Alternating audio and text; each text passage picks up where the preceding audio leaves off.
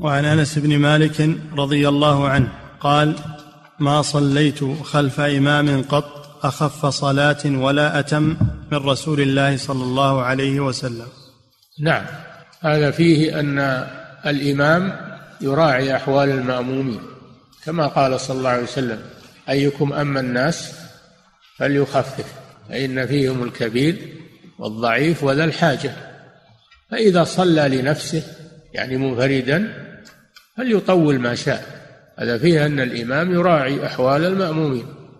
وهكذا كان رسول الله صلى الله عليه وسلم كان معتدلا في صلاته. تخفيف مع إتمام. تخفيف مع إتمام. التخفيف ضده التطويل الذي يشق على المأمومين. والإتمام ضده العجلة العجلة التي تخل بالصلاة. فيجمع بين الصفتين. التخفيف مع الإتمام. فلا يطول تطويلا يشق على المأمومين ولا يخفف تخفيفا يخل بالصلاة وإنما يجمع بين الأمرين في صلاته. هذا هدي النبي صلى الله عليه وسلم. وكان صلى الله عليه وسلم يدخل في الصلاة وهو يحب أن يطيل. فإذا سمع بكاء الصبي خفف الصلاة رحمة بأمه. فكان صلى الله عليه وسلم يراعي حتى الأطفال راعي أحوالهم. وحتى النساء التي يصلين معه أمهات الأطفال لا يشق على أمته عليه الصلاة والسلام. هكذا ينبغي للإمام أن يراعي الحالتين. حالة الصلاة فلا يخففها تخفيفا يخل بها ويراعي حال المأمومين فلا يطيل تطويلا يشق عليهم. وهذا جمع بين المصلحتين مصلحة الصلاة ومصلحة المصلين.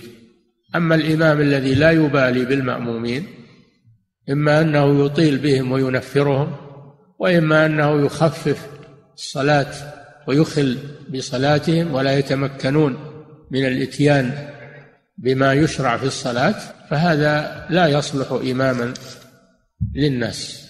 لا يصلح إماما للناس. إنما يصلح الإمام الذي يراعي يراعي الحالتين حالة الصلاة وحالة المأمومين. أو الإمام يصلي على هواه وحسب ما حسب ذوقه وما يميل إليه أو يختاره. هو لا يصلي صلاة موافقة لصلاة النبي صلى الله عليه وسلم. فيها مراعاة للمأمومين ومراعاة للصلاة. بعض الناس يخفف الصلاة علشان يرضي المأمومين والكسالى. هذا لا يجوز. بعض الناس يطول الصلاة علشان ينفر الناس ويشق عليهم. وهذا لا يجوز أيضا. النبي صلى الله عليه وسلم يقول إنما بعثتم ميسرين لا معسرين. بشروا ولا تنفروا ويسروا ولا تعسروا. هكذا ينبغي أو يجب على الإمام أن يراعي أمور صلاته ويراعي من خلفه كما كان النبي صلى الله عليه وسلم يفعل ذلك. يقول أنس بن مالك نعم. وعن أنس بن مالك رضي الله عنه قال ما صليت خلف إمام قط أخف صلاة ولا أتم من رسول الله صلى الله عليه وسلم. نعم. ما صليت خلف إمام أخف صلاة وأتم صلاة من رسول الله صلى الله عليه وسلم. وهو القدوة. الاعتدال مطلوب في كل شيء. الاعتدال والتوسط مطلوب في كل شيء. وخير الأمور الوسط. فلا إفراط ولا تفريط. الاعتدال لا سيما في الصلاة هذا هو المطلوب. نعم.